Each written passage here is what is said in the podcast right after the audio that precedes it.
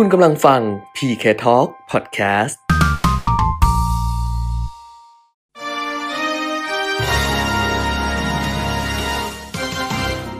รายการเงินทองต้องรู้ โดยขวัญชนกวุฒิกุลและปิยมิตรยอดเมือง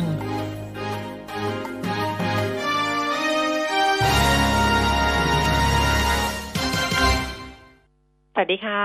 ต้อนรับคุณผู้ฟังทุกท่านนะคะ เข้าสู่ช่วงเวลาของรายการเงินทองต้องรู้ค่ะ วันนี้วันศุกร์ที่ 9 ตุลาคม 2563 กลับมาพบกันเหมือนเดิมเป็นประจำทุกวันจันทร์ถึงวันศุกร์ตั้งแต่ 10นาฬิกาถึง 11นาฬิกาค่ะ FM 90.5 MHz แล้วก็ผ่านทางเว็บไซต์ smartbomb.co.th แอปพลิเคชัน Smart Bomb Radio นะคะ รวมถึง Facebook Live มิติข่าว 90.5 ค่ะ คุณผู้ฟังอยู่กับดิฉันขวัญชนกุธิกุลแล้วก็คุณเปียมิยอดเมืองนะคะ คุณเปียมิคะสวัสดีค่ะ สวัสดีครับ คุณขวัญชนกคุณผู้ฟังครับค่ะอ่าวันนี้ช่วงนี้ก็ฝนฟ้าแบบเยอะนิดนึงเนาะตั้งแต่เมื่อวานใช่จนถึงเช้าวันนี้ วันนี้ก็น่าจะต่อเนื่องอะ วันนี้ก็น่าจะมีฝนต่อเนื่องนะคะนะฮะก็ก็ระวังเป็นสุขภาพร่องมรสุมแหละนะอืมตกอย่างนี้ก็คือจะ ปล่อยปลอยๆทั้งวันนะครับอืมอืมแต่กรมอุตุเขาบอกว่า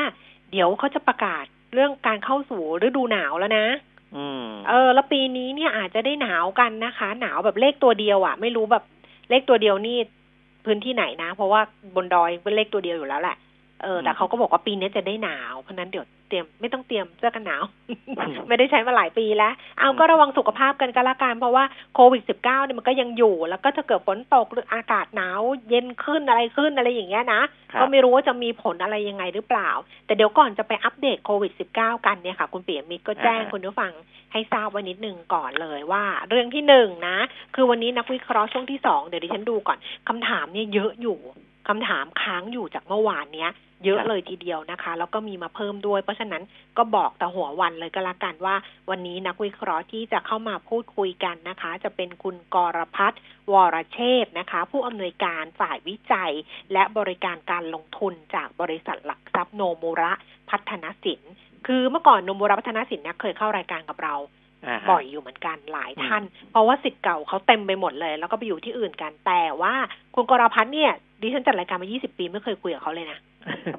เอหรอเขาก็ออกหลายรายการนะ ไม่เคยคุยเลยอออันนี้ครั้งแรกเลยนะเนี่ย ครั้งแรกเลยในรอบ 20 ปี ที่ได้คุยกับคุณกรพัฒน์วรเชษจากนมุรพัฒนสินนะคะ เพราะฉะนั้นคุณผู้ฟังสามารถที่จะฝากคำถามไว้ได้ค่ะหมายเลขโทรศัพท์คือ 0 2 3 1 1 5 6 9 6 0 2 3 1 1 5 6 9 6 แล้วก็ Facebook นะคะ ขวัญชนกวุฒิกุลแฟนเพจ รวมถึง Line at PK Talk เหมือนเดิมค่ะ ได้ทั้ง 3 ช่องทาง ใครจะฝากทางหน้าวอลหน้าเพจ ของมิติข่าว 90.5 ก็ได้ เดี๋ยวน้องส้มส่งข้อความมาให้นะคะ ก็ฝากคำถามไว้เลยกันละกันช่วงที่ 2 คุยกับคุณกรพัฒน์จากโนมุระพัฒนสินนะคะ แล้วก็สำหรับสมาชิกไลน์แอด PK Talk สัปดาห์หน้าแน่นอนเลย เพราะว่ารับสินค้ามาเรียบร้อยแล้วคุณปิยมิตรครับ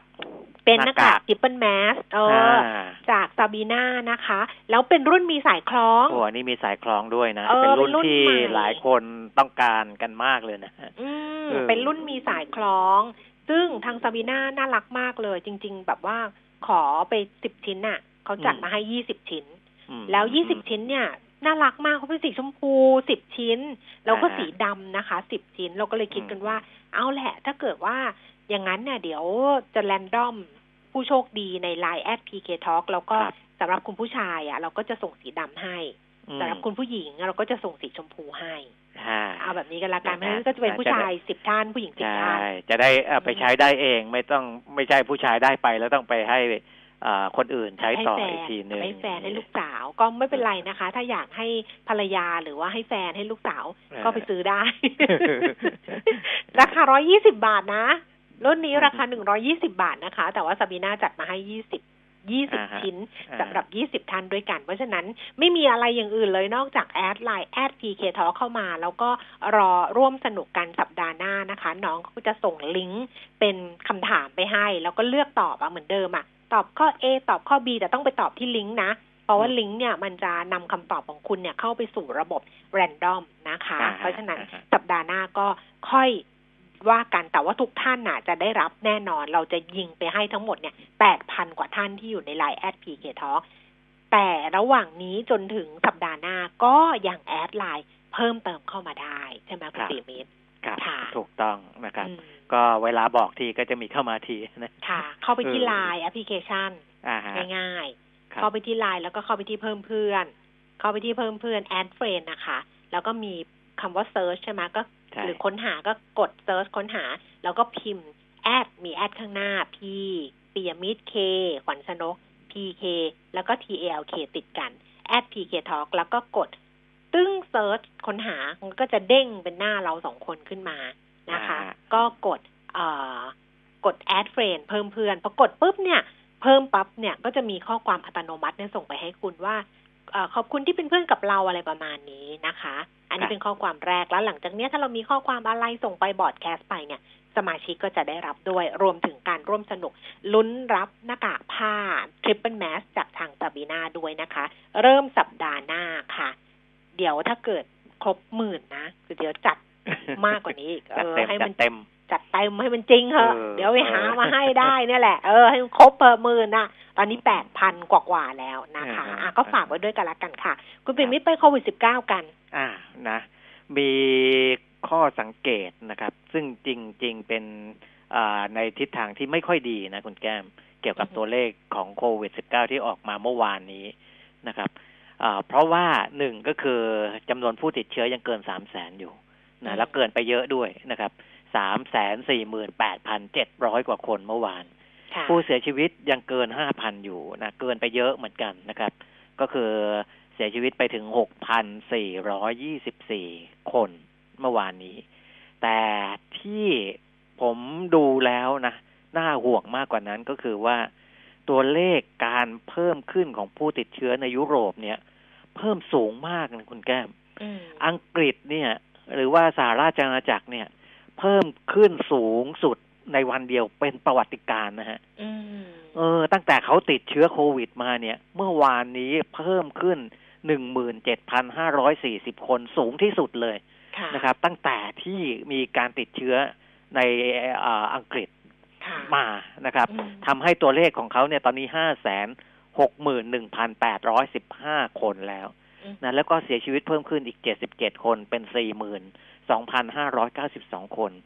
นอกจากอังกฤษแล้ว อันนี้ขึ้นมาติดท็อป 5 นะฮะค่ะของผู้ที่ติดเชื้อเพิ่มขึ้นในวันเดียวอ่าอังกฤษเป็นอันดับ 5 แต่อันดับ 4 เนี่ยคือฝรั่งเศส ฝรั่งเศสเพิ่มขึ้น 18,129 คน แต่ว่าอ่าไม่ถึงกับสูงสุด แต่ก็เกือบเกือบๆนะฮะเกือบเกือบๆจะสูงสุดในวันเดียวเหมือนกันนะฝรั่งเศสตอนนี้ติดเชื้อไปแล้ว 671,638 คน เสียชีวิต เพิ่มขึ้นอีก 76 คนเป็น 32,521 คนอืมนะนี่คือมาแล้วนะครับอืมยุโรปเนี่ยอ่าถ้ามาอาการแบบนี้เนี่ยไม่แน่ใจนะเออน่าจะน่าจะแผ่วยากนะครับอืมดูแล้วเพราะว่ามันมันด้วยปัจจัยหลาย ๆ อย่างอืมนะก็ก็น่าเป็นห่วงนะครับค่ะส่วนสามอันดับแรกยังคงเป็นอินเดีย สหรัฐอเมริกาแล้วก็บราซิลที่เพิ่มขึ้นในวันเดียวนะ ก็คืออินเดียเพิ่มขึ้นอีกเจ็ดหมื่นแปดร้อยกว่าคนสหรัฐเพิ่มขึ้นอีกห้าหมื่นหกพันหกร้อยกว่าคนบราซิลเพิ่มขึ้นอีกสองหมื่นเจ็ดพันกว่าคน แต่ว่ายอดรวมเนี่ย สหรัฐยังเป็นอันดับหนึ่งอยู่ก็คือเจ็ดล้านแปดแสนกว่า อินเดียหกล้านเก้าแสนกว่า ก็เอ่อกำลังเข้าสู่เจ็ดล้านนะครับอืมบราซิลห้าล้านสองหมื่นเก้าพันกว่าค่ะอันนี้เป็นสามประเทศหลัก ๆ นะครับ แต่ผม ห่วงยุโรปมากกว่า เพราะเห็นตัวเลขเช้านี้แล้ว โอ้โห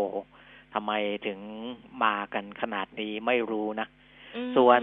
พม่าหรือว่าค่ะเมียนมาก็ค่ะยังคงติดเชื้อ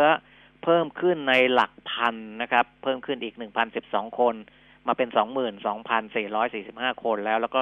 เสียชีวิตเพิ่มขึ้นอีกยี่สิบห้าคนเป็นห้าร้อยสามสิบห้าคนนะเอาประมาณนี้แล้วกันนะครับ ก็ให้เห็นว่ายุโรปนี่ เริ่มกลับมาระบาดหนักอีกครั้งหนึ่งนะ ไม่ได้ลดลง อย่างที่ระยะเวลาที่มันผ่านไปเรื่อยๆ มันควรจะอืมเออ มีอะไรที่มันดีขึ้นบ้างนะอะไรที่ดีขึ้นเออเออแต่นี่มันกลายเป็นว่าหนักคือกลายเป็นเดนคิดว่าเขาเขารอวัคซีนไงคืออมเขาไม่เขาไม่ไม่ใช้มาตรการระมัดระวังเหมือนในอืมเอเชียอย่างเราหรืออย่าง จีนก่อนหน้านี้หรืออะไรประมาณเนี้ยเพราะฉะนั้นเขาก็จะปล่อยแล้วก็ถ้าวัคซีนมามันก็คือจบอะก็คิดว่าน่าจะเป็นแบบนั้น มันก็เลยทำให้การแพร่ระบาดเนี่ยมันไม่ไม่หยุดแล้วมันก็มันก็เพิ่มขึ้นนะคะ อย่างอังกฤษเนี่ยก่อนหน้านี้คือประกาศว่าถ้าเกิดคนไทยเข้าไปอังกฤษไม่ต้องกักตัวเนาะ นี่มันแต่ใครจะไปไงวันนั้นก็พูดไปแล้วนั่นสิโอ้ไม่ต้องกักตัวเออแต่ว่า ขาไปไม่เท่าไหร่อะค่ะ ไปอยู่ที่นู่นไม่ต้องกักตัวแต่ขาแต่ขาจะกลับมาเลยประมาณเนี้ยนะเออเพราะฉะนั้นก็โควิดสิบเก้ายังลำบากจอยู่ริงนะคะๆตัวเลขของบ้านเราเนี่ยก็เอ่อเป็นที่สังเกตอยู่แล้วหลังๆ เนี่ย ถ้าเราเราเห็นที่แถลงเนี่ย จะเห็นว่าคนที่เดินทางมาจากต่างประเทศแล้วมากักตัวเนี่ยอืมนะมีเอ่ออัตราการติดเชื้อเพิ่มสูงขึ้น อืมใช่เราจะเห็นเห็นไหมจำนวนที่เพิ่มสูงอืมขึ้น นั่นนะคะแสดงว่าในจกระดับปเทศโลกเนี่ยมันอืมยังไม่ได้มีอะไรดีขึ้นเลยนะอืมในเรื่องของโควิด -19 นะครับค่ะอันเนี้ยเป็นเหตุที่เอ่อมีคนคัดค้านเยอะเวลาที่เราบอกว่าจะเอ่ต้อนอรับจะให้นักท่องเที่ยวเดินทางมาแล้วเออกักตัวน้อยกว่า14วันเอออะไรพวกนี้เนี่ยนะเสียงคัดค้านก็ยังเยอะอยู่ เพราะว่าคือถ้าในโลกมันดีขึ้น เราไม่ว่ากันนะอืม เออเราอยากกระตุ้นเศรษฐกิจโดยการดึงนักท่องเที่ยวออกมา แต่ถ้าตัวเลขในระดับโลกมันเป็นอย่างนี้เนี่ย มันเสียว มันเสียวใช่ใช่เออ แล้วอย่างเมื่อวานเห็นข่าวของของคุณลิเดียไหมมคือคุณลิเดียกับแมทธิวเนี่ยที่เขาติดโควิด -19 ไปแล้วอยู่โรงพยาบาลนานมากก่อนหน้านี้ตอนนี้ครับออกมาใช้ชีวิตปกติใช่ไหมคะ แล้วก็อืมสองคนก็ขยันออกกำลังกายอะไรอย่างเงี้ยอืมปรากฏว่าไปเช็คแล้วเนี่ยเอ่อคุณแมทธิวเนี่ย ปอดเขาทำงานได้ร้อยเปอร์เซ็นตนะอืม แต่ลิเดียเนี่ยมีแผลในปอดนะมแล้วปอดเนี่ยทำงานได้ประมาณสักหกสิบเปอร์เซ็นเพราะฉะนั้นหมอยังต้องนัดที่จะต้องยังยังต้อง follow อาการยังต้องติดตามอืมอาการของคุณลิเดียอยู่เลยนะ นี่ขนาดอืมแบบว่าหายแล้วร้อยเปอร์เซ็นแล้วก็ออกมานะ คือมันมันทำร้ายมันทำลายปอดจริงๆ เพใช่ราะฉะนั้นเนี่ยใช่มันก็อันตรายนี่ฮะคุณปิ่มมันก็เลยกลายเป็นว่าโลกเนี่ยมันยักแย่ยักยันไงจะเดินหน้าจะถอยหลังจะอะไรยังไงก็ต้องเลือกข้างแหละว่าจะเป็นยังไงของเราเนี่ย เราก็ต้องว่ากันไปนะคะ ว่าจะเป็นยังไงมาตรการกระตุ้นก็ยังมีอยู่ แล้วก็เรื่องของ การพิจารณาให้นักท่องเที่ยวเข้ามาก็ค่อยๆดูกันไปกันละกันเพราะว่าเขาก็คงจะอัปเดตเหมือนเรานั่นแหละว่าข้างนอกเป็นยังไง แล้วก็มาประเมินกับการรับมือกับข้างในเนาะว่าจะได้แค่ไหนนะคะอะอันนี้เป็นโควิด -19 ก่อนจะไปติดตามดูตัวข้อมูลตลาดหุ้นต่างๆนะคะ คุณผู้ฟังเมื่อวานนี้เนี่ยมีคุณผู้ฟังส่งข้อความมาผ่านทาง Line แอด PK Talk นะคะ แล้วก็ติดตามเรื่องหนังสือว่าส่ง เราส่งให้หรือยังอ่าอันเนี้ยเพราะว่ายังไม่ได้คุณผู้ฟังเนี่ยยังไม่ได้รับ อันนี้เป็นอ่าของคุณผู้ฟังที่โอนสตางค์ค่าหนังสือของคุณปิยมิตร จับจังหวะลงทุนในจับจังหวะลงทุนในหุ้นแบบไหนปังแบบไหนพังเนี่ยนะคะ ส่งมาตั้งแต่วันที่สองตุลาคม ซึ่งเมื่อวานนี้วันที่แปดตุลาต้องได้แล้วไงอืมเออต้องได้แล้วไงก็เลยใช่เช็คให้นะคะ เมื่อวานก็ทำการเช็คไปเรียบร้อยแล้ว ซึ่งเดี๋ยวนี้การตรวจสอบเนี่ยมันง่ายมากเนาะมันแบบอ่าเหมือนอะไรแบบอยู่ในระบบที่มันเป็น เป็นเป็นเทคโนโลยีอะน้องเขาก็จะเช็คได้เลย ก็หนังสือเนี่ยส่งไปถึงตั้งแต่วันที่สามแล้วอ่าแล้วก็มีคนรับเรียบร้อยมันก็จะมีชื่อผู้รับสถานะผู้รับว่าเป็นอะไรกับเอ่อเอ่อชื่อที่เราส่งไปอะไรประมาณเนี้ย เราก็แจ้งไปให้แล้วก็ส่งอันเนี้ยไปให้ดูว่าส่งแล้วนะคะ มีผู้รับแล้วชื่อท่านนี้นะคะเซ็นรับไว้คุณผู้ฟังก็ส่งกลับมาว่าอ๋อได้รับแล้ว ขอโทษทีคือ ไม่ได้อาจจะไม่ได้เช็คกันหรือว่าเขาอาจจะไม่ได้หยิบหนังสือมาให้ แต่อันเนี้ยบอกไว้เลยว่าสำหรับใครที่ ยังไม่ได้หนังสือนะคะ สั่งมาก่อนหน้านี้เนี่ย เราตรวจสอบให้ได้แล้วยินดีและเต็มใจที่ตรวจสอบให้ถ้าเกิดว่ายังไม่ได้รับหนังสือไม่ต้องเกรงใจส่งข้อความมาบอกทางไลน์แอด PK Talk ได้เลย อ่าแล้วคนที่ถามเข้ามาใหม่ว่า สนใจหนังสืออยากสั่งจอง ยังมีอยู่นะคะ เหลือน้อยต้องไม่ค่อยได้พูดไงเพราะมันเหลือน้อยแล้วอ่าเอาเป็นว่าก็ยังมีอยู่แหละ แต่ว่าก็สอบถามมาผ่านทาง Line แอด PK Talk ก็ได้ ไม่สะดวกก็โทรศัพท์ก็ได้ ยังรับสายได้อยู่ 0917724049 ค่ะ 0917724049 นะคะ อะ ตลาดหุ้นต่างประเทศเมื่อคืนที่ผ่านมา ดาวโจนส์ปรับตัวเพิ่มขึ้นต่อนะคะ 122.05 จุด 0.4เปอร์เซ็นต์ NASDAQ เพิ่มขึ้น 56.38จุด0.5%แล้วก็ S&P 500 เพิ่มขึ้น 27.0.8%ค่ะ ยุโรปและนับฟุตซี่ร้อยเพิ่มขึ้น 31.0.5% CAC 40 ตลาดหุ้นปารีสฝรั่งเศสเพิ่มขึ้น 29 จุด 0.6%แล้วก็ดัคสังเกตเยอรมนีเพิ่มขึ้น 113 จุด 0.8%นะคะ ส่วนในเอเชียเช้าวันนี้โตเกียวนิเกอีลดลง 33.87 จุด 0.14%อยู่ที่ 23,613 จุดค่ะ ฮ่องกงห่างเสียง 24,208 จุด เพิ่มขึ้น 14 จุด ตลาดหุ้นเซี่ยงไฮ้เดชนีคอมโพสิตกลับมาเปิดแล้วนะคะ 3,275 จุด เพิ่มขึ้น 57 จุด 1.8%ค่ะย้อนกลับมาดูความเคลื่อนไหวของตลาดหุ้นบ้านเรา ดัชนีราคาหุ้น 10 นาฬิกา 20 นาที 1,275.84 จุด เพิ่มขึ้น 1.01 จุดค่ะ มูลค่าการซื้อขาย 9,630 ล้านบาท วันนี้ก็มาแบบมาเรื่อยๆ มาเลยนะสูงสุดเนี่ย1,280 ต่ำสุด 1,275 นะคะ แล้วก็เซ็ตตี้ค่ะ805.70 จุด เพิ่มขึ้น 0.74 จุด มูลค่าการซื้อขาย 2,800 ล้านบาทค่ะ ก็ขึ้นมาตั้งแต่เมื่อวานสำหรับตลาดหุ้นบ้านเรานะ หุ้นที่ซื้อขายสูงสุด วันนี้มีหุ้นน้องใหม่เข้ามาทำการซื้อขายก็ อ๋อ ก็แผ่วไปเยอะเหมือนกันนะใช่ก็ตอนแรกทำท่าจะแรงเออดูตอนแรกขึ้นมาแรงเลยทีเดียว NRF นะคะ ราคาตอนนี้หกบาทแปดสิบเพิ่มขึ้นจากราคาจองซื้อเนี่ยสองบาทยี่สิบตางประมาณสี่สิบเจ็ดเปอร์เซ็นต์แต่ตอนนี้เจอแรงขายหนักเลยคุณแก้มไหลลงมาแล้วหกบาทหกสิบห้าละเออเขาจองซื้อสี่บาทกว่าๆใช่ไหมเออสี่บาทหกสิบนะครับ เปิดตลาดขึ้นไปเก้าบาทห้าสตางค์ แล้วก็เก้าบาทห้าสตางค์ตอนตอนเปิดเนี่ยไม่ใช่ราคาสูงสุดนะสูงสุดไล่ขึ้นไปถึงเก้าบาทยี่สิบสตางค์เลยนะฮะเออ แล้วถึงโดนเทขายลงมาลงมาเออค่อนข้างหนักเลยตอนนี้ ไหลไปเนี่ย ต่ำสุดไหลไปถึงหกบาทยี่สิบสตางค์นะครับ แล้วก็มีแรงรับกลับขึ้นมาได้นะตอนนี้อยู่ประมาณหกบาทห้าสิบอะ ตอนนี้หกบาทห้าสิบค่ะ อันนี้ไม่มีตัวตัว stabilize ไม่มีไม่มีถ้ามีเขาจะขึ้นวงเล็บ S T ไว้อ่าอันนี้ไม่มีนะคะ เพราะนั้นราคาก็จะอาจจะขึ้นลง คือก็ต้องถูก take profit เป็นระยะระยะลองดูกันละกัน ตอนนี้หกบาทห้าสิบค่ะ อันนี้อันดับ หนึ่งนะคะ มูลค่าการซื้อขายสูงสุด เข้ามาทำการซื้อขายวันแรก ตัวที่สองคือทัสโก้ค่ะทิปโก้แอสฟัลท์สิบห้าบาทห้าสิบลดลงสี่สิบตังค์ AOT ห้าสิบแปดบาท เพิ่มขึ้นเจ็ดสิบห้าตังค์ค่ะเดลต้าร้อยเก้าสิบเก้าบาท เพิ่มขึ้นสามบาทห้าสิบซูเปอร์เก้าสิบตังค์ลดลงสองตังค์ NERสามบาทสี่สิบแปดตางเพิ่มขึ้นสิบสองตาง CPF ยี่สิบเจ็ดบาทเจ็ดสิบห้าลดลงยี่สิบห้าตาง Advance ร้อยเจ็ดสิบเจ็ดบาทห้าสิบเพิ่มขึ้นหนึ่งบาท TU สิบาทแปดสิบลดลงยี่สิบตางแล้วก็สอพอแปดสิบาท ปรับตัวเพิ่มขึ้นเจ็ดสิบห้าตางค่ะ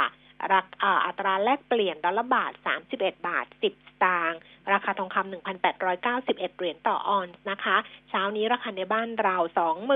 28,000 แล้วก็ 28,100 ราคาน้ำมันเบรนท์ 43 เหรียญ 15 เซนต์ ลงไป 19 เซนต์ เวสเท็กซัส 40เหรียญ99 เซนต์ลดลง 26 เซนต์ดูไบ41เหรียญ92 เซนต์ลงไป 66 เซนต์ค่ะ ครับ ครบและเรียบร้อย ก็ราคาน้ำมันเนี่ย ปรับเพิ่มขึ้นมา ถ้าดูวันก่อนหน้านี้เป็นเส้นที่ค่อนข้างจะชันเหมือนกันนะครับเพราะว่ามันสี่สิบกว่าเหรียญอีกแล้วงานดิฉันก็ว่าเส้นสะสมมันคงจะขึ้นมาแบบชันๆอยู่แล้วก็มีโอกาสจะปรับเพิ่มขึ้นหรือเปล่าราคาน้ำมัน เออ ตอนนี้มันมีประเด็นเฉพาะเข้ามาก็คือท่านขุดเจาะน้ำมันดิบในอ่าวเม็กซิโก ตอนนี้ต้องต้องหยุดเจาะชั่วคราว เพราะว่ากำลังจะมีเฮอริเคนเดลต้าเข้านะเขาก็อพยพคนออกไปก่อนนะครับ แล้วก็อันนี้ในอ่าวเม็กซิโกด้วย แล้วก็ในนอร์เวย์นะก็มีการประท้วงขอขึ้นค่าแรงของของอทางด้านการขุดเจาะน้ำมันนะครับ เพราะฉะนั้นมันก็เลยทำให้การผลิตเนี่ยในแง่ของ supply น่าจะลดน้อยลงก็เลยทำให้ราคาขึ้นมาก่อนหน้านี้นะครับ ส่วนในตลาดหุ้นเนี่ยดัชนีดาวโจนส์ก็ยังปรับตัวเพิ่มขึ้นต่อเนื่อง เพราะว่าไอมาตรการกระตุ้นเศรษฐกิจนั่นแหละนะครับ ที่ประธานาธิบดีโดนัลด์ทรัมป์แล้วก็โจไบเดนเอง ซึ่งก็เป็นคู่ชิงประธานาธิบดีก็มีแนวนโยบายในเรื่องของการกระตุ้นเศรษฐกิจเหมือนกันนะครับ ทั้งคู่ นะแล้วก็ตอนแรกผมคิดว่าน่าจะมีการโยกเงินออกจากตลาดตราสารหนี้ แต่พอไปดูอัตราผลตอบแทนพันธบัตรสิบปีแล้วก่อนหน้านี้วันก่อนขึ้นไปถึง 0.81เปอร์เซ็นตนะแต่ว่าเมื่อวานนี้ลดลงมาเหลือ 0.78 แสดงว่าก็ยังคงมีการเข้าซื้อในในตลาดตราสารหนี้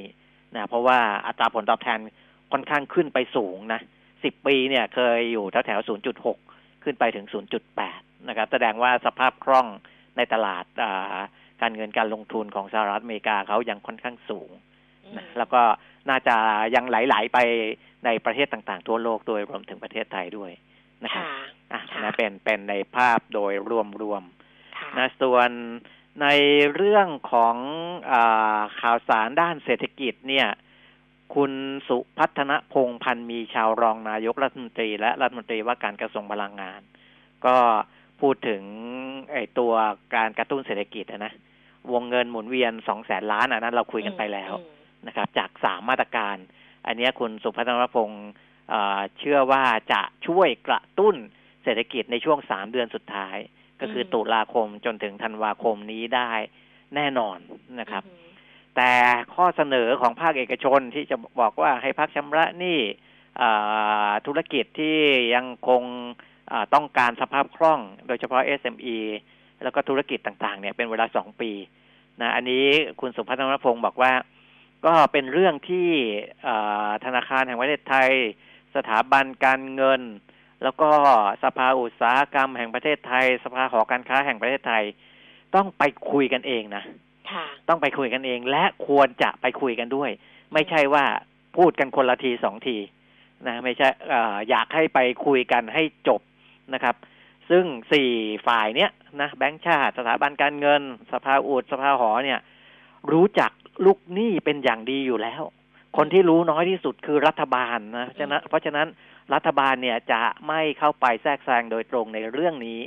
แต่ว่าให้สี่ฝ่ายเนี้ยไปคุยกันให้จบ ภายในปีเนี้ยจริง ๆ นายกรัฐมนตรีก็อยากอยากให้จบภายในภายในปีเนี้ยนะค่ะว่าจะอย่างไรอ่าจะมีการผ่อนปลนกันอย่างไรจะพักชำระหนี้ต่อไปหรือไม่นะครับ แล้วก็เสนอมาค่ะนะครับ แล้วก็ค่อยมาว่ากันอีกทีนะอืมอ่านันนี้เอ่อคุณสุภสุพัฒนพงศ์บอก แล้วก็อ่าบอกด้วยนะครับ บอกว่าอ่าหลังจากที่ตัวเองเข้ามาทำงานสองเดือนเนี้ยก็เข้ามาดู เรื่องต่างๆ เนี่ยคิดว่าแทบจะครบทุกมุมเลยนะอืมไม่ว่าจะเป็นเรื่องการจ้างงานการท่องเที่ยว การกระตุ้นเศรษฐกิจในระยะสั้นระยะกลางอะไรต่างๆ เนี่ย ก็เข้ามาทำงานเต็มที่แหละนะส่วนอ่าการที่จะร่วมงานกับรัฐมนตรีว่าการกระทรวงการคลังคนใหม่ คุณอาคมเติมพิทยาภัยศิษย์นี่ตอนนี้ก็คิดว่าเอ่อไม่มีปัญหาอะไรน่าจะร่วมงานกันได้อย่าง ราบรื่นนะครับอืมแต่ยังไม่มีข่าวเลยจากคุณอาคมนะคะ ยังไม่ได้อ่ายัแบงบว่า เออ เดี๋ยวต้องรอตรวจอ่ารอถวายสัตว์เออถวายสัตว์ก่อนครับแต่ว่าคก็รับคงจะ ก็คงจะเตรียมเตรียมอะไรก็คงใช่จะรู้แหละว่าต้องทำอะไรบ้างใช่นะคะใช่เดี๋ยวก็ดูกันอีกทีหนึ่งกันละกันว่ารัฐมนตรีว่าการกระทรวงการคลังคนใหม่เนี่ยเข้ามาแล้วจะเป็นยังไง แต่ว่ารองนายกที่ดูแลด้านเศรษฐกิจอย่างคุณสุพัฒนพงศ์ก็ทำเยอะอยู่นะ ที่บอกว่าสองเดือนก็ทำเยอะอยู่อะหลายหลายเรื่องด้วยกัน แล้วก็เป็นนักค่ะนักข่าวก็ถามเรื่องความความกังวลเกี่ยวกับสถานการณ์การเมืองด้วยนะค่ะค่ะอ่าคุณสุวัฒน์ธนพงศ์บอกว่าไม่กังวลนะ ก็อ่าเพราะเชื่อว่าทุกคนอยู่ด้วย ระบบของเหตุผลนะถ้าไม่มีเหตุผลก็มีกฎหมายดูแลอยู่แล้วนะเพราะฉะนั้นรัฐบาลก็ไม่มีอะไรต้องกังวล ก็อยากให้ดูแลน้องๆที่อ่าแสดงออกทางความคิดให้มีความปลอดภัยสูงสุดแหละนะไม่เกิดเอ่อเรื่องเกิดราวอะไรขึ้นนะครับ เพราะทุกคนก็เป็นลูกเป็นหลานกันทั้งนั้นนะอ่าให้ทุกคนสบายใจได้ว่าสิ่งดีงาม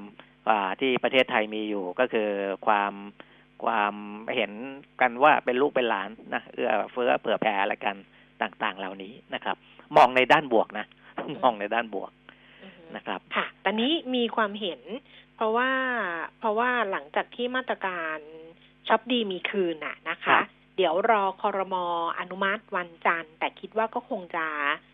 คงจะไม่มีอะไรเปลี่ยนแปลงแหละ เพราะว่าเขาก็โหมกันไปเยอะแล้วนะในเรื่องนี้คอรมอก็คงจะไม่มีอะไรที่ข้อติดขัดอะ แล้วไม่มีรายละเอียดเรียบร้อยแล้ว แต่ว่าทางศูนย์วิจัยกสิกรไทยเนี่ยเขาประเมินเรื่องของช็อปดีมีคืนนะคะบอกว่ามันจะเป็นการกระตุ้นการบริโภคได้ชั่วคราว ดิฉันว่าก็ก็ใช่อะ ก็คือครับเป้าหมายเขาเขาก็กระตุ้นแค่ใช่ไตรมาสสี่นี่แหละเขาก็ถูกไม่อะไรนะคะ แล้วถูกกสิกรก็บอกว่าแล้วก็มีผลต่อการจ้างงานเนี่ยค่อนข้างจำกัดก็ถูก เพราะว่ามันคนละเป้าหมายกันไอ้เรื่องการจ้างงานเนี่ยเขาก็มีใช่มาตรการเรื่องการจ้างงาน แต่อันเนี้ยไอ้มาตรการเนี้ยถ้าจะมองจริง ๆ ก็คือช็อปดีมีคืนเนี่ยมันเป็นการกระตุ้นกำลังซื้อของผู้ใช่ของผู้บริโภคอะคือที่มีที่มันยังไม่รายได้ไม่ไปถึงปานกลางการจ้างงานรายได้สูงเพราะว่าใช่ถ้ามันไปถึงการจ้างงานคือมันต้องผลิตเพิ่มอะไรเพิ่มเออแต่อันเนี้ยมันเหมือนกับ ไปดูดซับไอไอ้ตัว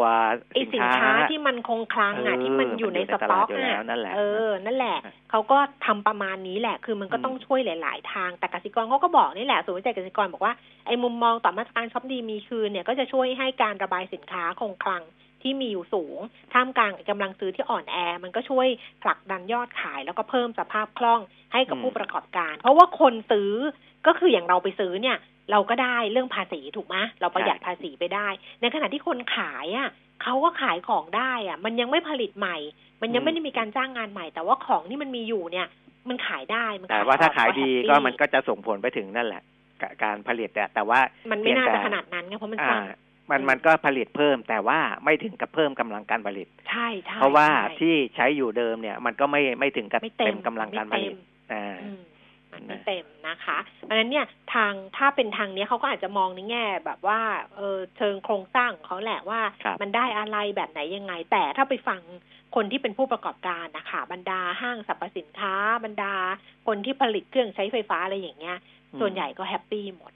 นะฮะเออ่าอฮะว่ามันน่าจะได้ผลแหละมากน้อยแค่ไหน แต่มันก็ยังดีกว่าที่ไม่มีอะไรออกมาเลย เพราะฉะนั้นก็ถ้าเอามาเป็นจิ๊กซอว์แล้วต่อกันรวมๆกันอะค่ะ คุณปิยมิตรทั้งเรื่องการจ้างงานทั้งเรื่องการช่วยเหลือ SME ใช่ไหมแล้วก็อันนี้เออแล้วก็เรื่องการช่วยเหลือผู้มีรายได้น้อย ผ่านบัตรสวัสดิการแห่งรัฐ แล้วก็มากระตุ้นการใช้จ่ายในกลุ่มของคนที่พอจะมีกำลังซื้อเนี่ยภาพมันก็จะเห็นว่ามันมัน มันมีองค์รวมของมันอะแล้วมันพอจะอ่าเคลื่อนไปทางไหนยังไงได้นะ แต่โอ้ในเรื่องพูดแล้วของค่ะ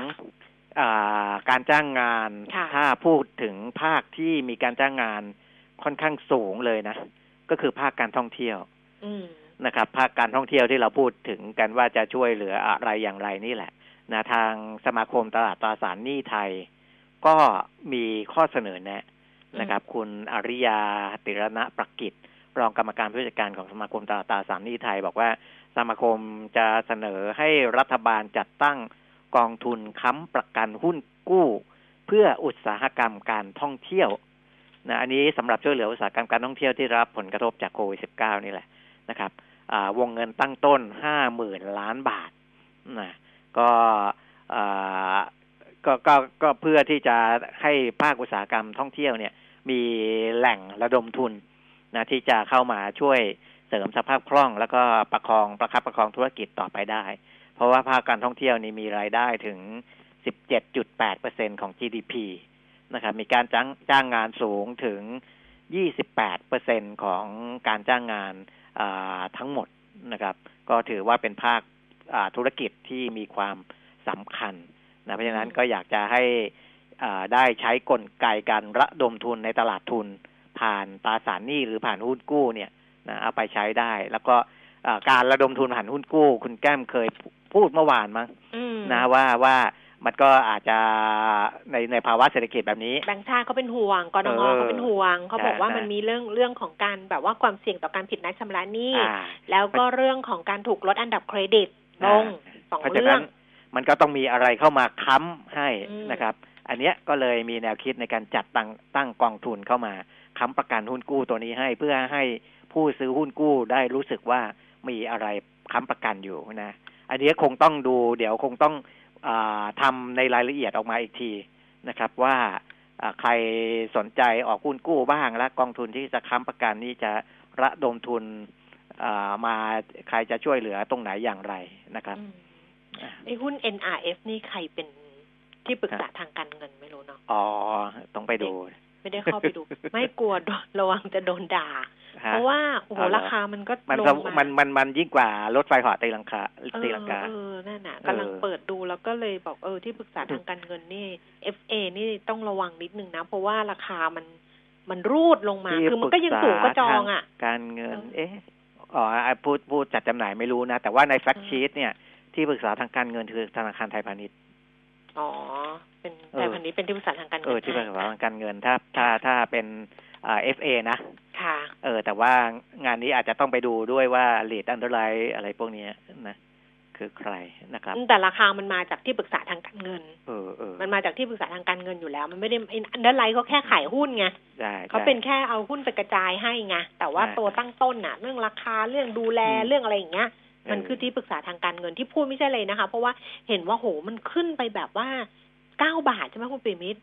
ใช่เก้าบาทสูยี่งสิบอะสูงเก้าสุดบาทยี่สิบอะแล้วเออนี่มันลงมาเหลือหกบาทยี่สิบห้าสตางค์แบบเนี้ยเอออะดร.ธนวรรธน์พลวิชัยค่ะ อธิการบดีมหาวิทยาลัยหอการค้าไทย และประธานที่ปรึกษาศูนย์พยากรณ์เศรษฐกิจและธุรกิจของหอการค้านะคะ ก็เปิดเผย แต่ชนีความเชื่อมั่นผู้บริโภคเดือนกันยายนคุณปีมิตรครับนะคะ ปรากฏว่าลดลงจากสิงหานะอืมอืมเออ กันยาใช่เนี่ยอยู่ที่ห้าสิบจุดสองนะคะ สิงหาอยู่ที่ห้าสิบเอ็ด จุดศูนย์แล้วก็เป็นการปรับตัวลดลงครั้งแรกในรอบห้าเดือนนับตั้งแต่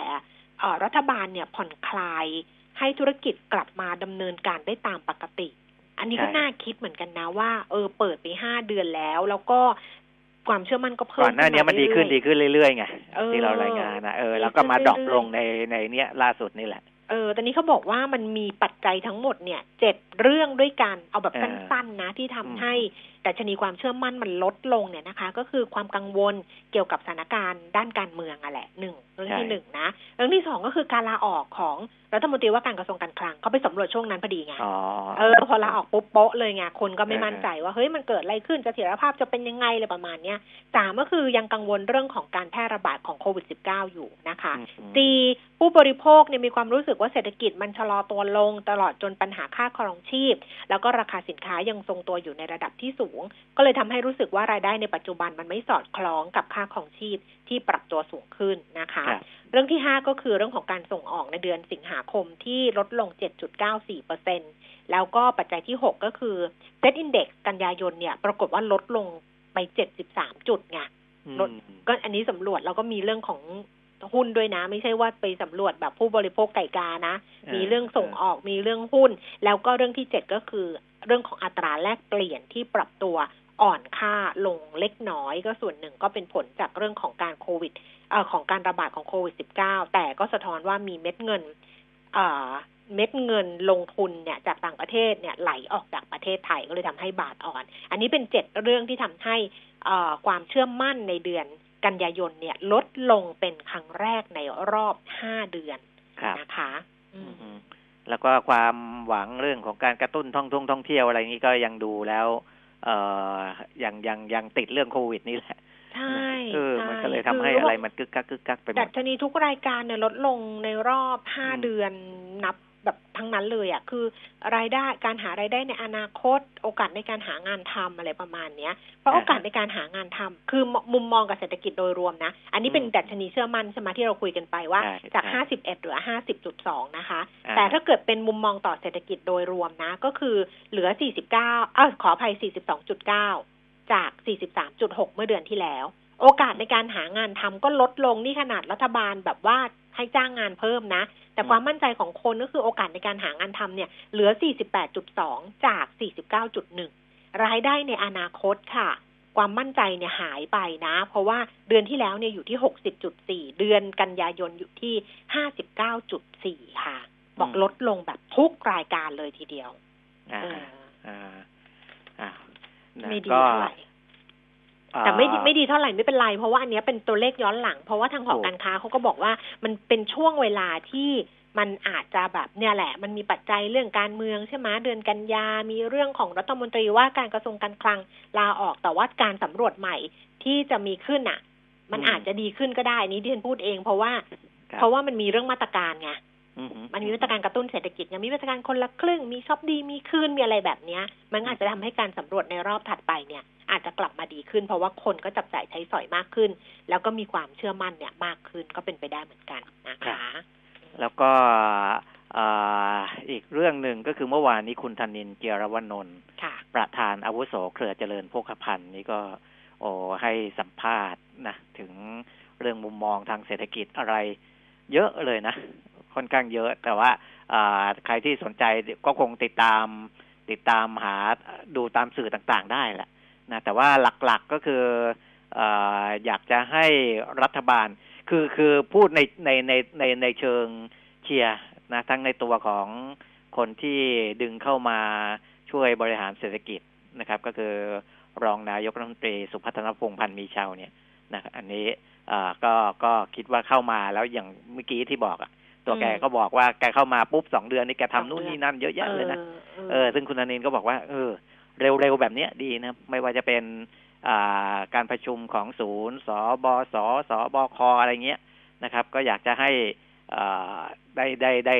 ตัดสินใจรวดเร็วนะแล้วก็ทำอะไรรวดเร็ว มันก็จะช่วยให้การแก้ปัญหาเนี้ยเดินไปได้เร็วนะครับ แล้วก็ ในเรื่องก็พูดหลายเรื่องนะพูดถึงเรื่องของการดึงนักท่องเที่ยว ดึง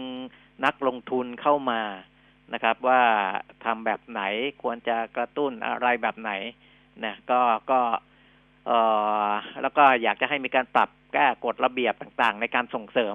นะจริง ๆ ก็เป็นเป็นเรื่องทั่ว ๆ ไปแหละนะหลักคิดทั่ว ๆ ไปเพียงแต่ว่าพูดออกมาจากเจ้าสัว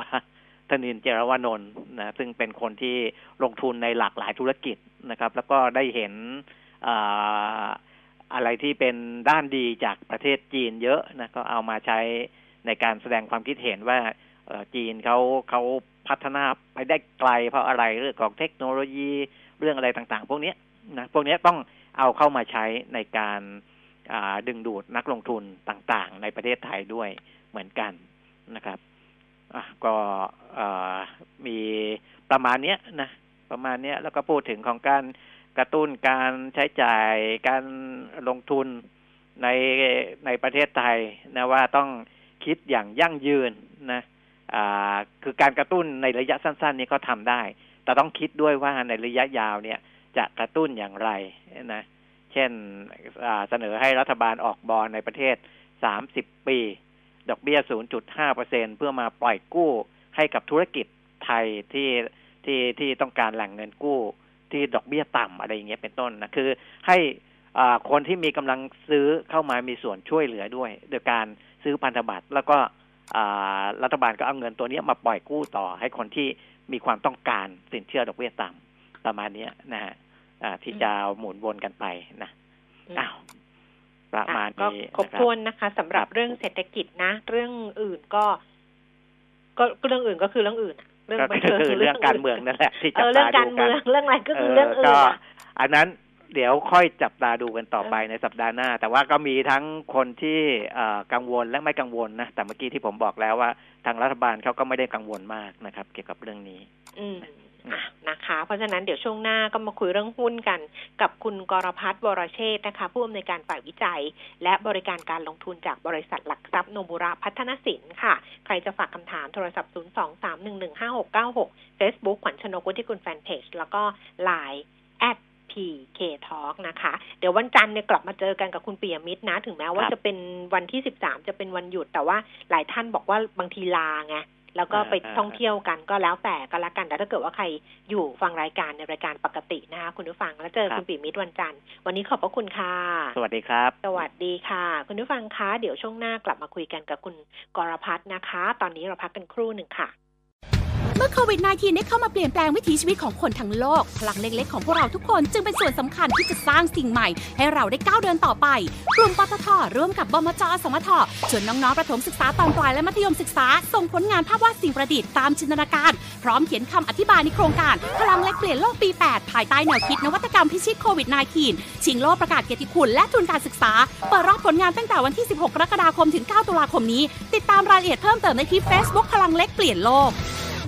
หลีกนี้ความวุ่นวายเตรียมแผนไปเรียนประเทศที่น่าอยู่ที่สุดในโลก ที่ที่มีการศึกษาดีเยี่ยมภาษาอังกฤษสำเนียงแท้จริง และค่าใช้จ่ายไม่แพงเลยแคนาดา ประเทศที่มีความปลอดภัยสูง ประชากรเป็นมิตรไม่เหยียดผิว ต่อสายตรงคุยกับ 11 โรงเรียนมัธยมชั้นเยี่ยมและวิทยาลัยมหาวิทยาลัยชั้นนำในงานนิทรรศการการศึกษาแคนาดา อาทิตย์ที่ 18 ตุลาคมนี้ 10นาฬิกา45นาทีถึง 15นาฬิกา45นาทีโรงแรมเรเนซองสี่แยกราชประสงค์ BTS ชิดลมลงทะเบียนล่วงหน้า Line Success Canada สมัครได้ในวันงานและเข้าชมฟรี www.successcanada.org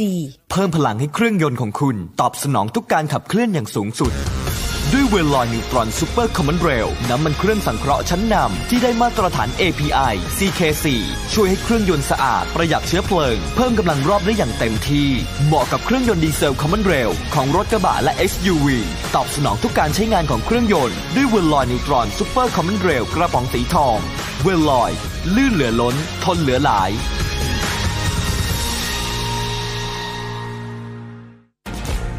คุยกับผู้ประกอบการธุรกิจสตาร์ทอัพ SME และให้คำปรึกษาไปกับสองผู้เชี่ยวชาญ ลัคนาสุริยง และชัตพรโยเหลา ในรายการพอกล้าธุรกิจ ทุกวันจันทร์ถึงศุกร์ 11 โมงถึงเที่ยง ฟังสดๆทาง FM 90.5 ออนไลน์ www.smartbomb.co.th และ on mobile application Smart Bomb Radio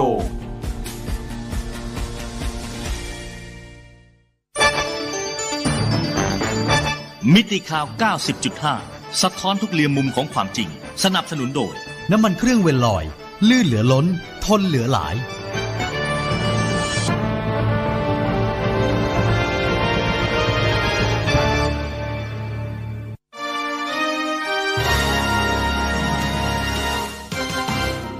รายการเงินทองต้องรู้ โดยขวัญชนกวุฒิกุลและปิยมิตรยอดเมือง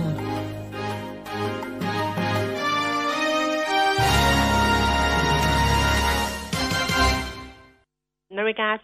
46 นาทีค่ะ ช่วงที่ 2 ของเงินทองต้องรู้นะคะ เดี๋ยวเราดูภาพรวมการซื้อขายของตลาดหุ้นล่าสุดก่อนค่ะ บวกอยู่ดีๆ ตอนนี้ก็ติดลบไปเรียบร้อยแล้ว แต่ชนี 1,273.91 จุดค่ะ ปรับตัวลดลงไปเล็กน้อยนะ 0.92จุด0.07%แล้วก็มูลค่าการซื้อขาย 15,650 ล้านบาท ส่วน Set 50 Index นะคะ ตอนนี้อยู่ที่ 804.51 จุดค่ะ ปรับตัวลดลงไป 0.45 จุด แล้วก็มูลค่าการซื้อขาย 5,120 ล้านบาทค่ะ เราดูหุ้นที่ ซื้อขายสูงสุดอะไม่ดูแล้วเพราะว่าตอนนี้คุณกรพัฒน์มารอสายแล้วนะคะ เดี๋ยววันนี้เราคุยกันกับคุณกรพัฒน์วรเชษฐ์นะคะ จากบริษัทหลักทรัพย์โนมุระพัฒนสินค่ะ รอสายเรียบร้อยแล้วนะ คุณกรพัฒน์สวัสดีค่ะ ครับ สวัสดีครับผม ค่ะ เพิ่งจะบอกคุณผู้ฟังรายการว่าจัดรายการมา 20 ปี เราเพิ่งเคยคุยกัน ออกรายการครั้งแรก ครั้งนี้เป็นครั้งแรก ขอบพระคุณมาก ๆ นะคะ และยินดีต้อนรับเข้าสู่เงินทองต้องรู้อ้าวดูภาพรวมของตลาดหุ้นในช่วงนี้กันนิดนึงนะคะแต่ชนีราคาหุ้นเมื่อเช้านี้บวกไปสูงสุดเนี่ย1,280 จุด ตอนนี้ติดลบไปเรียบร้อยแล้ว ตอนนี้เนี่ยสิ่งที่ทางโนมุระดูอยู่เนี่ยปัจจัยอะไรแล้วมันส่งผลยังไงกับทิศทางของตลาดหุ้นหลังจากนี้บ้างคะ ครับจริงๆตลาดหุ้นไทยเนี่ยเอ่อรีบาวขึ้นมานะครับ จริงๆต้องบอกว่าเป็นปัจจัยหนุนต่างประเทศนะครับ ในเรื่องตัวมาตรการกระตุ้นทางการคลังระยะที่สี่ของสหรัฐนะครับซึ่งก่อนหน้านี้ดูเหมือนว่าเอ่อคุณทรัมป์เองเนี่ย ส่งสัญญาณว่าจะไม่หาลือละนะครับ จะไปตกลงกันหลังการเลือกตั้งเลยนะครับ แต่ล่าสุดเองก็กลับลำว่าอาจจะมีการคุยกันได้นะครับ ก็ทำให้ตัวภาพตลาดเนี่ยฟื้นตัวขึ้นมาด้วยแรงหนุนของตัวราคาน้ำมันที่ฟื้นตัวระยะสั้นขึ้นมาด้วยนะครับเพียงแต่ว่านะครับ สิ่งที่มันจะเกิดขึ้นก็คือผลประกอบการบริษัทจดทะเบียนของไทยนะครับ แล้วก็ภาพตัวประเด็นการเมืองเนี่ยยังเป็นอะไรที่กดดันเอ่ออัพไซด์ของตลาดอยู่นะครับ เพราะฉะนั้นสิ่งที่เราต้องตามดูต่อก็คงดูเรื่องตัวเสียภาพนะครับ ประเด็นทางการเมืองนี่แหละเป็นสำคัญเพราะว่าเป็นตัวถ่วงความเชื่อมั่นของต่างชาตินะครับ แล้วก็สัปดาห์หน้าต้นไปก็ตามดูเรื่องตัวของการกลุ่มธนาคารพาณิชย์ที่ทยอยออกมานะครับ เราคงดูในเรื่องตัวโครงสร้าง NPL ว่ามีสัญญาณยังไงบ้างนะครับแล้วก็ต้องประเมินต่อว่าพ อหมดมาตรการเยียวยานะครับ หลังจากนี้ไปเนี่ย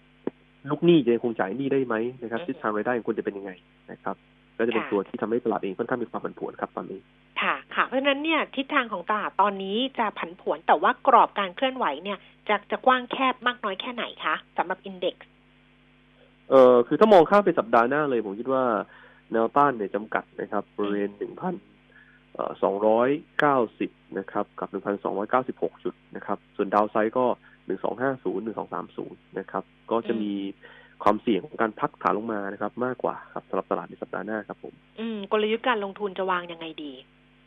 ผมก็แนะนำต้องเลือกหุ้นเป็นรายตัวจริงๆครับ เพราะสถานการณ์ตอนนี้เองเนี่ยตลาดมันเอ่อดูเป็นภาพรวมค่อนข้างยากนะครับ เพราะฉะนั้นก็คงเลือกนะครับ ว่าตัวไหนที่มีแนวโน้มผลการดีนะครับ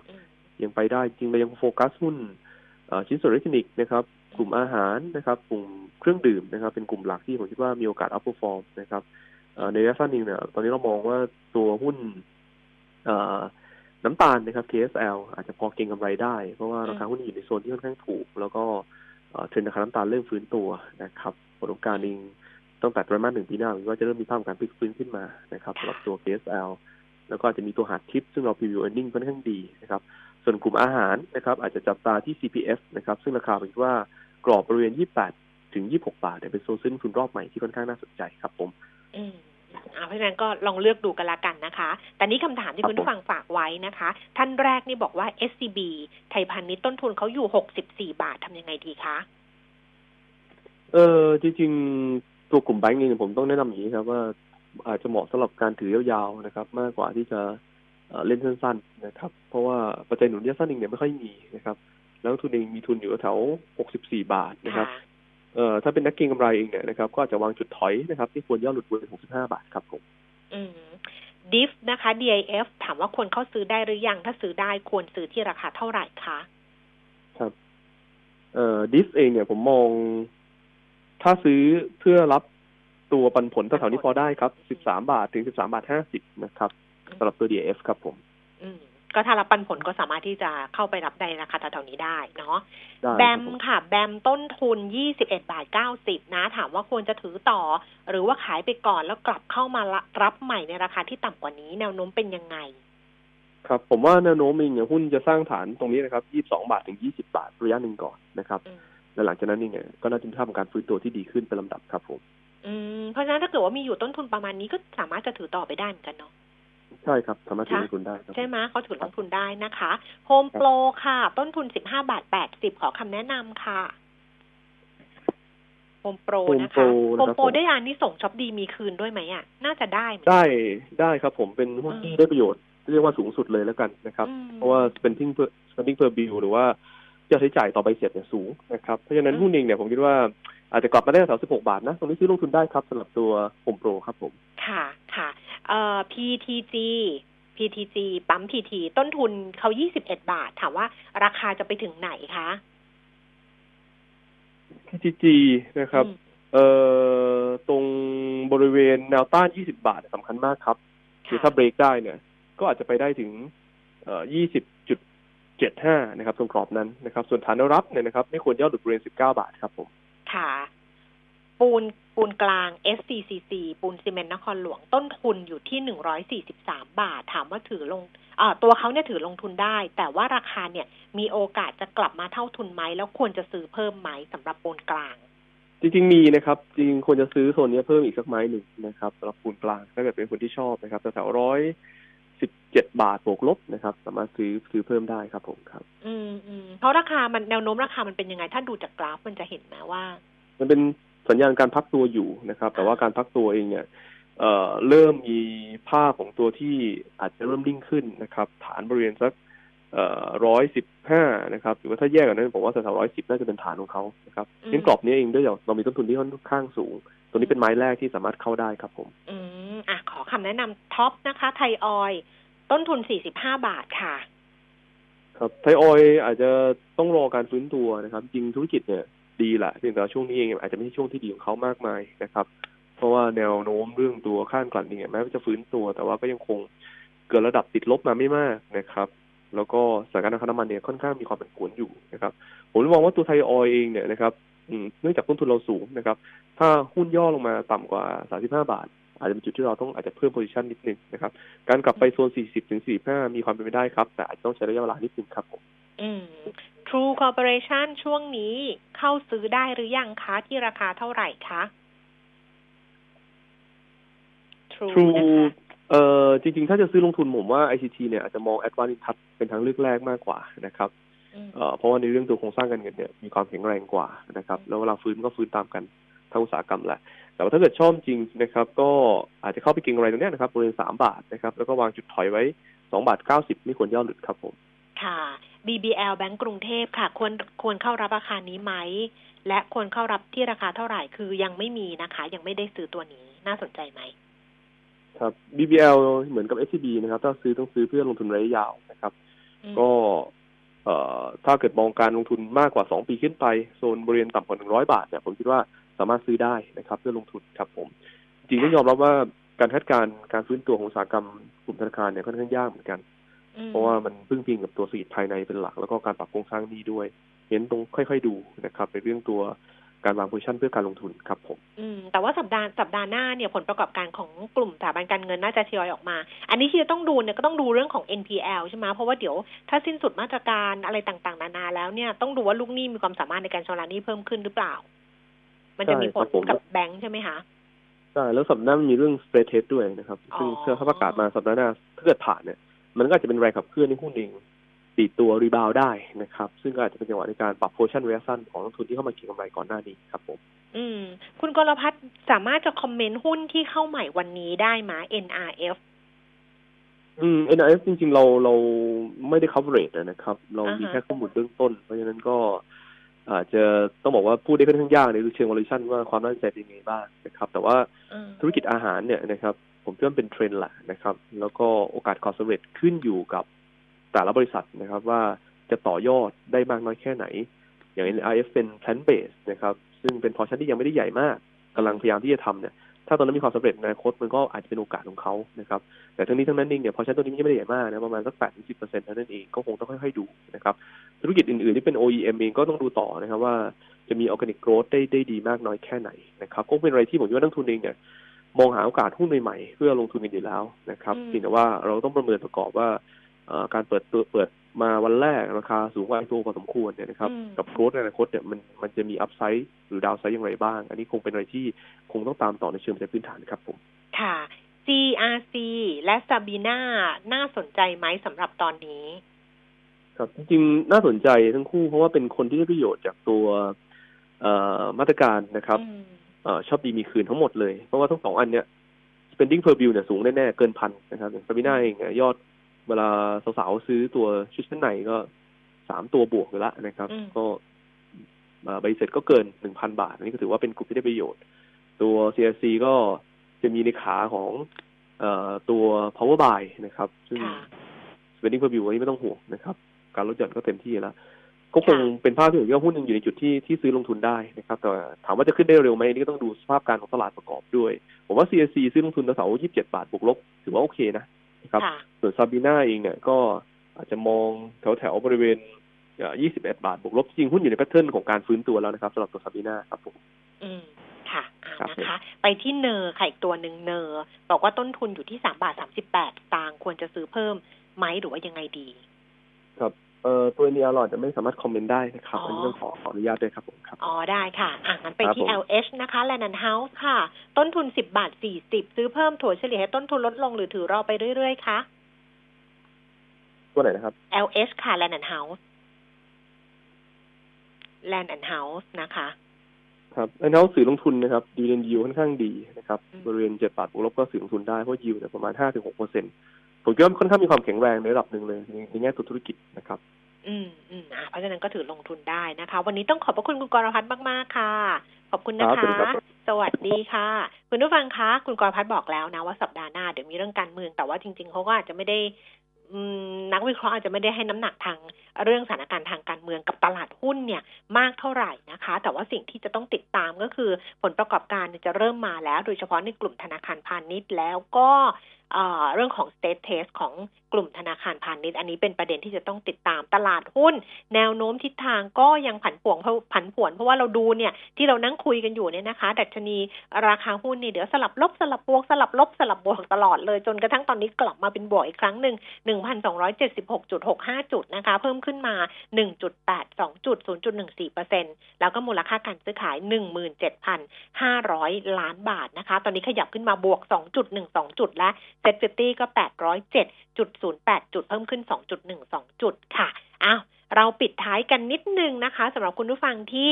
ยังไม่ได้ add เป็นเพื่อนกันในไลน์แอด PK Talk ก็ยัง add เข้ามาได้เพราะว่าสัปดาห์หน้าอย่าลืมนะ จะมีหน้ากากผ้านะคะ เป็น triple mask จากทางซาบีน่ามีสายคล้องสวยงาม ใครอยากเห็นภาพว่าเออ แบบว่าเป็นยังไงสีสันสวยงามแค่ไหน ต้องไปดูใน Facebook เพราะว่าดิฉันโพสต์ไว้ทั้งใน Facebook ขวัญชนกวุฒิคุณแฟนเพจ แล้วก็ใน Facebook ส่วนตัวแต่เปิด public ให้นะคะ ก็ดูได้นะคะ โพสต์ให้เรียบร้อยแล้ว 20 ชิ้นสัปดาห์หน้าค่อยว่ากัน แต่ว่าต้องเป็นเพื่อนกับเราก่อนใน Line แอด PK Talk เช่นเดียวกับหนังสือของคุณปิยมิตรนะ ยังเหลืออีกนิดหน่อยนะคะ ก็สามารถสอบถามเพิ่มเติมมาทาง Line แอดพีเทอใครยังไม่ได้รับก็แจ้งเข้ามาเลย เดี๋ยวรีบเคลียร์ให้ว่าไปถึงไหนแล้วตกหล่นหรือเปล่าหรืออะไรนะคะ หรือจะโทรมาสอบถามก็ได้ 0917724049 ค่ะ แล้วกลับมาเจอกันวันจันทร์วันนี้ลาแล้ว สวัสดีค่ะ